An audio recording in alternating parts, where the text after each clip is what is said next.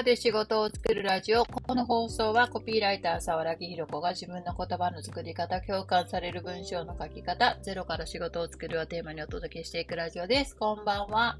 今日は7月14日火曜、火曜日じゃないの。金曜日ですね。今週も1週間、皆さんお疲れ様でした。なんかこう、怒涛の1週間でした。なんかこう、金曜日にラジオを撮るっていうのを決めてからずっと忙しい忙しいってひたすら忙しい話ばっかりをして恐縮ですが、本当に。なぜだろうっていうぐらい、なんか忙しいですね。7月だからか、ね、なんか、うん、なんかこう、ふと我に返ると、今までこのペースで、なんか仕事のこととか家のこととかいろいろやっってたことの方が不思議だったなっていうか、ようやれてたな逆にっていう気が、ふと我に返るとしますね。今1月14日ですけど、また夏休みになったら、子供たち 3人の予定を調整したり、なんか、プール行きたいとか言っているので、小学生2人のプールについて行ったりとか、なんかそういうのをしつつ、いろいろ調整しつつ、仕事はいっぱいありつつの、どうやってスケジュール組んでいくんだろう、みたいな感じがしています。さあ、今日はあの、ちょっと考えて、最近ずっと考えてたことについてお話ししたいんですけど、なんかあの、買い物だったり、何かを選んだり、何かを申し込んだり、するのって、買い手、お客さんの方の自己表現でもあるよね、みたいな話をしていきたいなと思います。なんかあの、まあ私はビジネスを作る講座をやっているんですけど、まあ仕事をつく、言葉で仕事を作るっていうのをテーマにしていて、あの、まあ、個人だったりとかスモールビジネス、フリーランスの方などがどうやって自分の商品やサービスを作って売り出していくか、それの価値を伝えていくかっていうのを講座のテーマにしているんですけど、まああの、マーケティングって呼ばれる領域では割と、なんていうんですかね、まあ王道のやり方があって、アメリカから来た、まあ、マーケティングの王道って呼ばれるやり方があって、それって割と、なんかこう、消費財っていうか、なんか昔のあの、大量生産、大量消費の時代に言われてたマーケティングが今でも踏襲されているようなことってすごい多いなって思うので、なんかそれとは違う買い物の楽しみ方であったり、何かを買ったり、何かを選んだりするときのなんか行動っていうのは、ここ10年ぐらいで大きく変わったなと思うので、なんか昔のザ・マーケティングっていうのがもう結構変わってきてるんだな、みたいなことを実際にあの仕事をしててすごく感じます。昔はあの、ニーズを満たすっていうのがやっぱり、物を売るんだったらお客様のニーズを満たす。そしてそのニーズにはあの、顕在的なニーズと潜在的なニーズがあって、本人が欲しいって気づいているものは顕在ニーズだけど、お客様自身も気づいてない潜在的なニーズを満たせ、みたいなのが、まあ、マーケティングの鉄則だったわけですが、お客様たちが、まあ、気づいてるにしろ気づいてないにしろ、何し、何かしらにその、ニーズとして持っているものだけが売れるわけじゃないな、みたいなことを最近はよく思います。なんか自分が物を買ったり、申し、何かに所属したり、申し込んだり、まあ、最近あの夏になってきてコロナも、で、ここ数年やってなかったフェスとか、音楽系のイベントとかに結構行くんですけど、そういうのも、なんかそこにいる自分が好きみたいな感じの買い物行動っていうのは結構、ニーズが満たす、まあ、そこにいる自分が好きも、まあ、ある意味ニーズが満たされてるって言ったらそうなのかもしれないんですけど、なんかその、こうなりたいと思ってるとか、こういう自分になりたいとか、他が満たされてないとか、なんかそういうことじゃなくって、なんか自己表現っていうか、これを選んでる自分というものに対するアイデンティティみたいななんかこれ自己、自分の一部っていうか、なんかそういう感じで物を買うっていうのが、まあ10年前とかに比べてすごく増えているんじゃないかなと思います。居場所っていう言葉が数年前から流行っていますが、まあ、居場所もそうだし、推しっていう言葉もそうですけど、誰かや何かを推している自分っていうのが自分のアイデンティティの一部であったりとか、まあ、SNS が流行ったっていうかもうこう当たり前になってくる中で、これを買ったっていうことを人に知らせたい。まあ、あの、なんかこう、ネットショッピングしたりとかアプリとかで何か買ったらこれをみんなに知らせてあげましょうみたいなツイッターのボタンとかが出てくるわけですけど、まあそれはあの、PR 的なその企業の戦略ではあるわけだけど、でもなんかこれを買ったっていうことを人に知らせたいみたいな気持ちっとか、なんかこの映画見に行ったって SNS であげたいとか、なんかここにイベントに参加したよってインスタのストーリーにあげたいとか、なんかそういうのって、それを買ったり選んだり、そこにいたりする自分ということ自体が、その、買い手の、買ってるお客さんたちの方の自己表現であり、自分の居場所であり、なんか所属の欲求であり、アイデンティティであるんだな、みたいなことをすごく思います。だから売り手としては、なんかお客さんのニーズを満たすということはもちろんその変化を伝えたりとかいうことはもちろん大事なんだけど、それだけじゃなくって、その人の、うーん、なんかその人自自身の、こ、これを買っている自分、ここにいる自分が好きって思ってもらえるような、なんか戦略みたいなのがすごい大事なんだなと思いますし、それって、なんか今までのようにお客さんたちの方だけを思いっきり見てたらできる戦略でもなく、あバランスですけど、お客さんたちのことを考えてます。あなたたちの、あなたたちって言ったらなんか偉そうだけど、お客さんたちの気持ちを考えて作った商品ですっていう、なんかその親切さや丁寧さっていうのだけでは、なんか熱狂的なファンにはならないと思うので、なんかそれだけではない、なんかある意味、なんかこう、丁寧の逆に行くというか、お客さんたち自身が買うときにちょっと緊張したり、あの、買えること自体が嬉しかったり、みたいな、なんかそういう演出であったりみたいなことも、なんか大事なんじゃないかな、みたいなことをすごく思ったりします。で、なんか価値をどうやって伝えるかみたいなことを考えて整整理してたんですけど、1個目はまあこういう人がこうなれるって変化なんですけど、2つ目はなんか相手の感情、うん、ロジックじゃなくてどうやって感情を動かすかみたいなこと、感情が動くっていうのが二つ目の価値で、で、三つ目をなんかどうやって定義するんだろうっていうのをずっと考えてた時に、なんか居場所なのか所属なのか、うん、それを買っている自分が好き、このブランドを着てる自分が好き、このグループを応援している自分が好き、この講座に参加している自分が好きみたいな、なんかそういう居場所であったり、これを買ってる自分っていうのがなんか、なんかしらの自己表現になってたりっていう、そこの言葉はまだちょっとはっきり見つかってないんですけど、なんかその三つ目の、うん、これを買ってる自分が好き。ここで買い物している自分が好き。これを選んでいる自分っていうのがなんかこう自分だな、みたいな感じっていうのは、すごくあるんじゃないかなと思います。今、そのスーパーに買い物に行ってて思ったんですけど、うちから行ってるスーパーは同じような場所に3つあって、1個は、あの、高級スーパー、超高級スーパー。超かどうかわかんないけど、結構高級スーパーで、あの、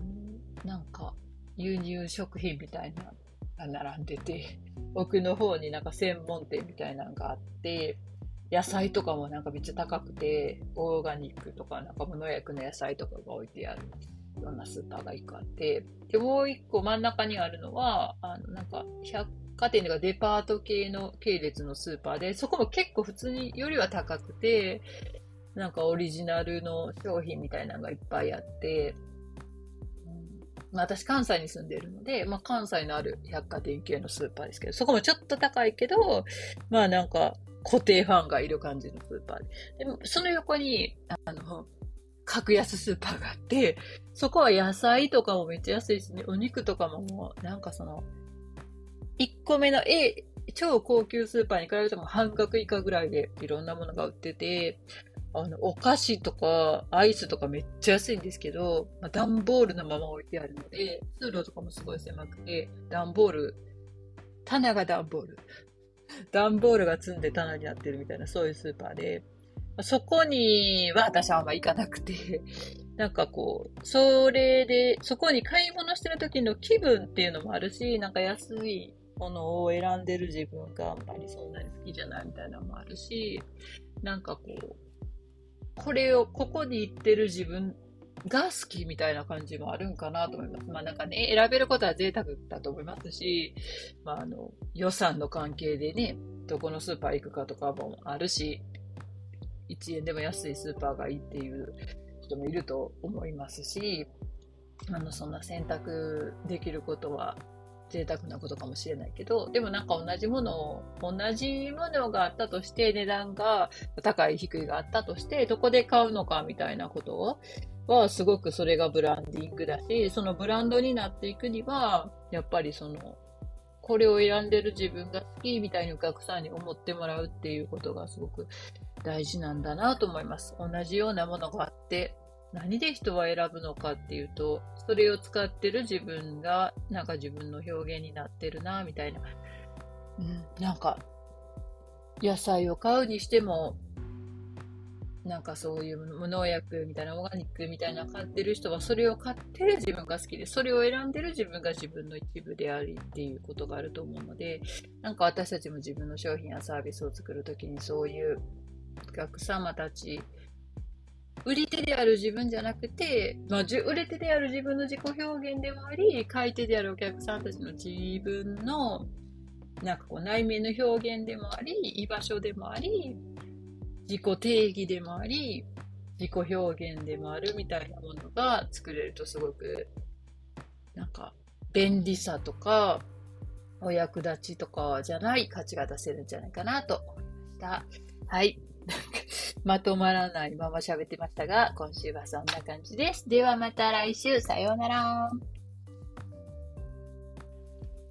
言葉で仕事を作るラジオ。この放送はコピーライター沢良ひろ子が自分の言葉の作り方、共感される文章の書き方、ゼロから仕事を作るをテーマにお届けしていくラジオです。こんにちは。今日は7月7日金曜日です。金曜日の夕方にお届けする1週間で撮ればいいやって思ってたけど、今日もまた金曜日の夕方で今、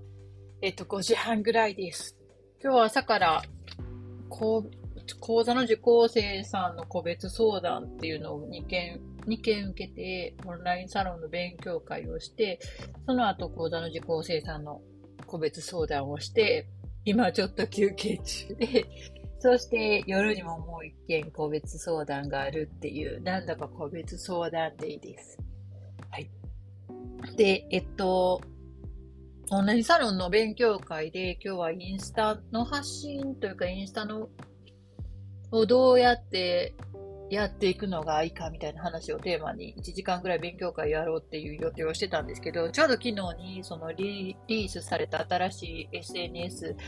スレッズのこともみんな気になってるかなと思って、そこの話もちょっとしました。で、今日はその、新しい SNS とか出てきたら、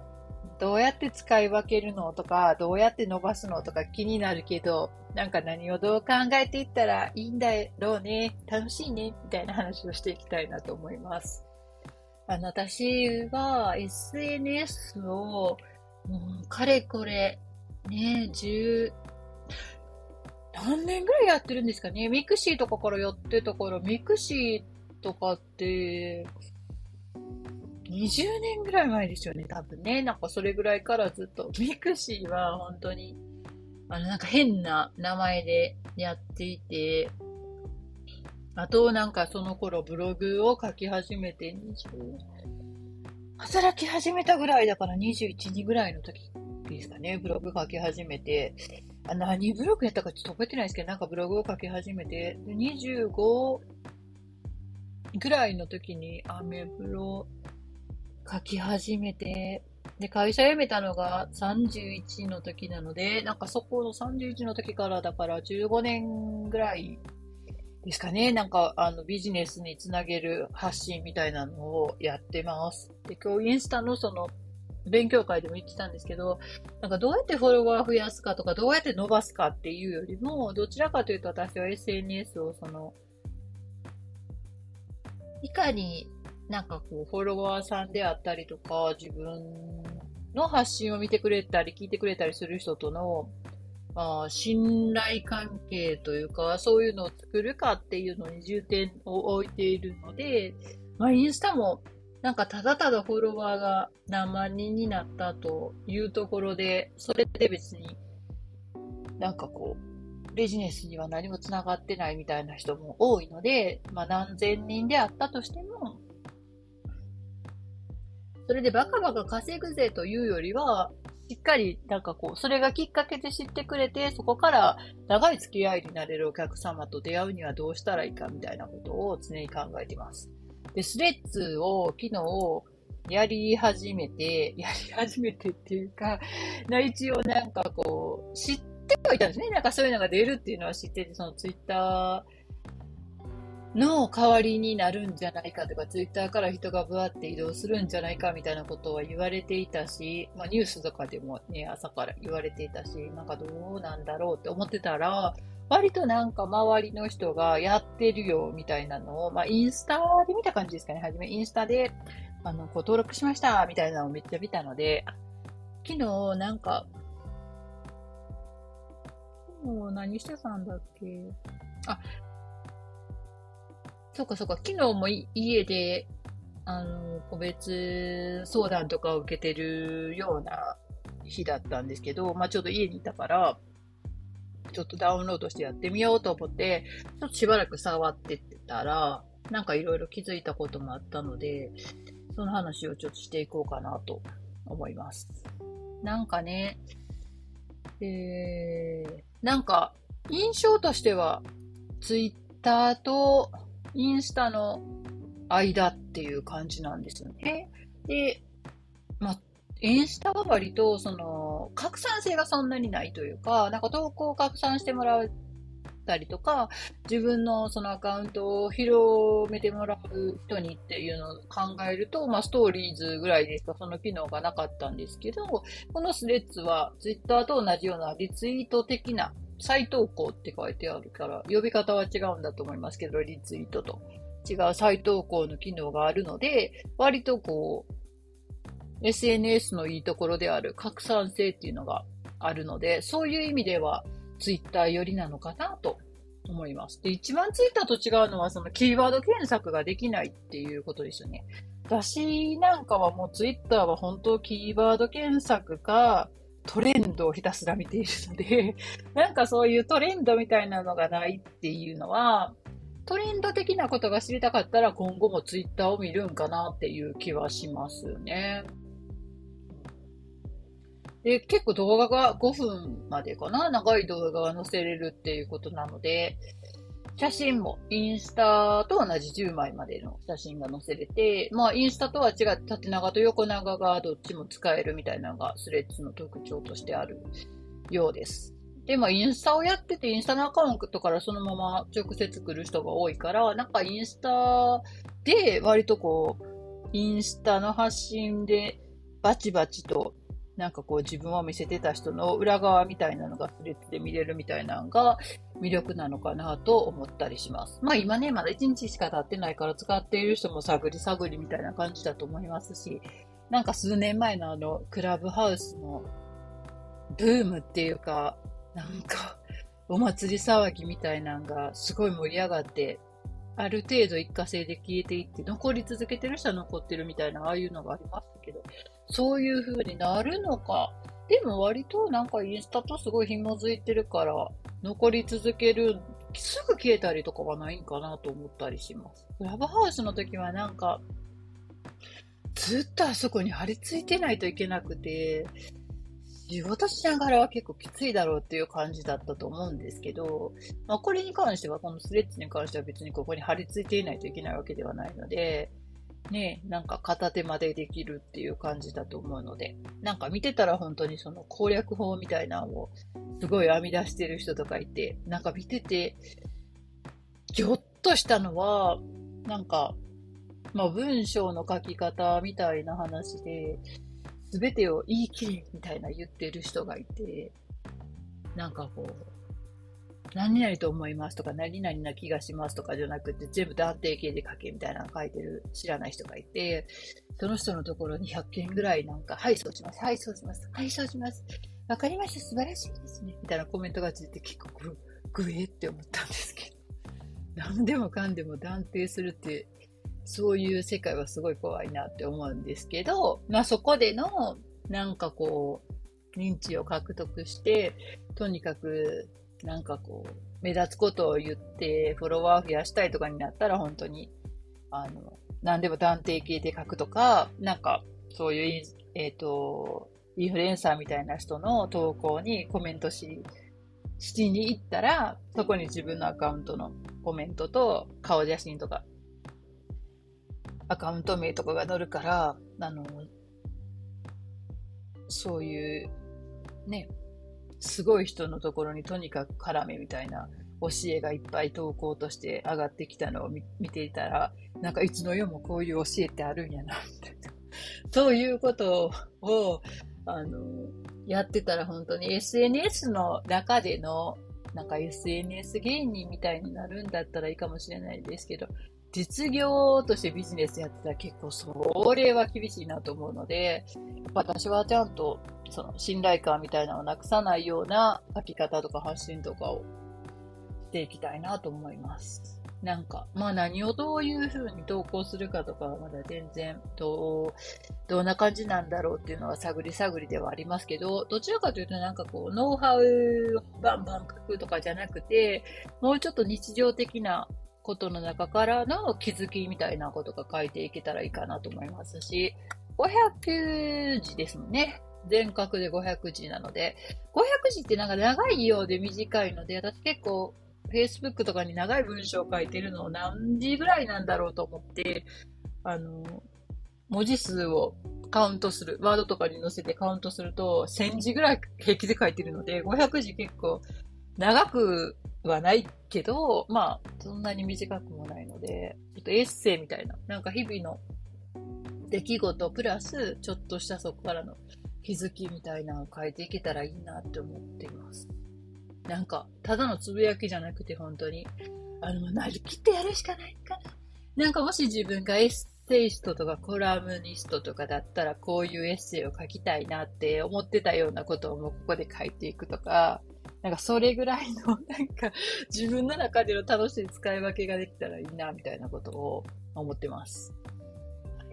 皆さんはどうですか？なんか新しいその SNS にしろ、ね、なんかツール、チャット GTP とかもそうですけど、新しいものができたら、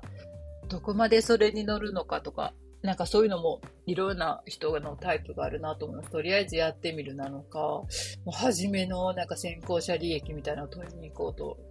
がっつりめに取り組むなのか、なんかしばらく様子を見て、アカウントとかだけ作って何もしないなのか、アカウントも作らずに傍観してるなのか、なんか、うん、どう、まあそれタイプによると思いますけど、私は結構なんか、まあ、やってみないとわかんないので、やってみながらいろいろ見つけていきたいなと思いますし、もういらんなと思ったらさっと、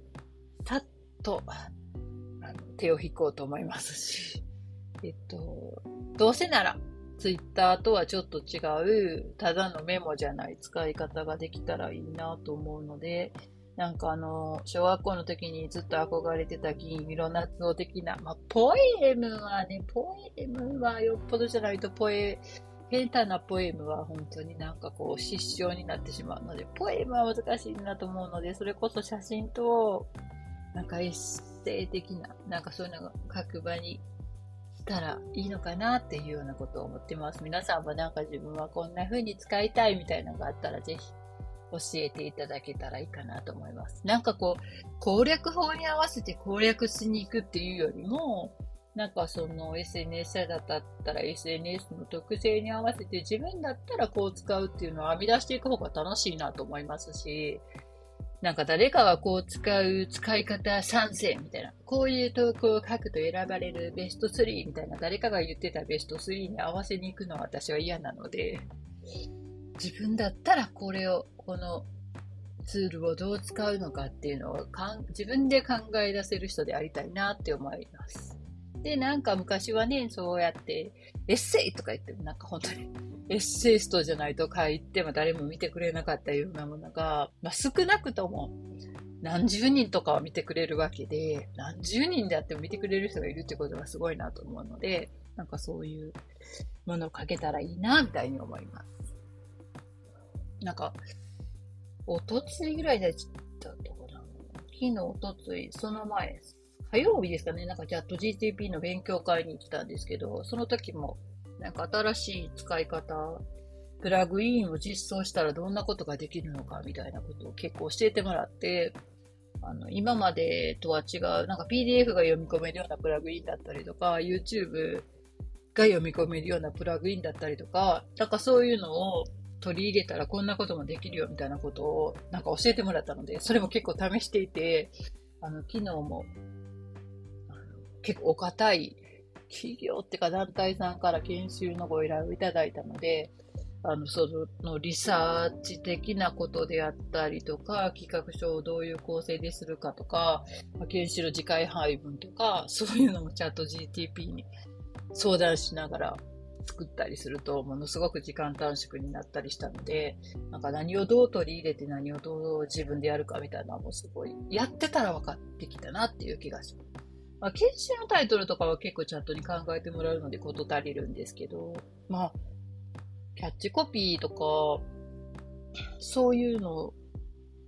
タイトルとかもね、なんか、1案考えてって言ったらそれっぽいのすごい出してくれるんですけど、一回なんか100案考えてっていうのを出したら、あの30案ぐらいからバグって全部繰り返しだったので、やっぱコピーライターの人は100案出せるけど、チャット GTP4 はまだ今30案ぐらいしか出してくれないんだなっていうのは思いました。で、30案目から繰り返しになってますよって言ったら、言ったらっていうか打ち込んだら、すみません31案目からを書き直しますみたいなんで、またバーって書いてくれるんですけど、書いてくれるけど、なんか微妙に違うけど、ほぼ一緒やみたいなのがバーってくるんで、やっぱりなんか、まあ、早いのは早いですけどね。なんか人間の、その、特別な職種の人のスキルっていうのは、それはそれでやっぱりまだまだ尊いんだなというのを思ったりしました。はい。今日はもうちょっとヘロヘロなので何言ってるのかあまりわかんない状態でも終わります。皆さん金曜日までお疲れ様でした。また来週、さようなら。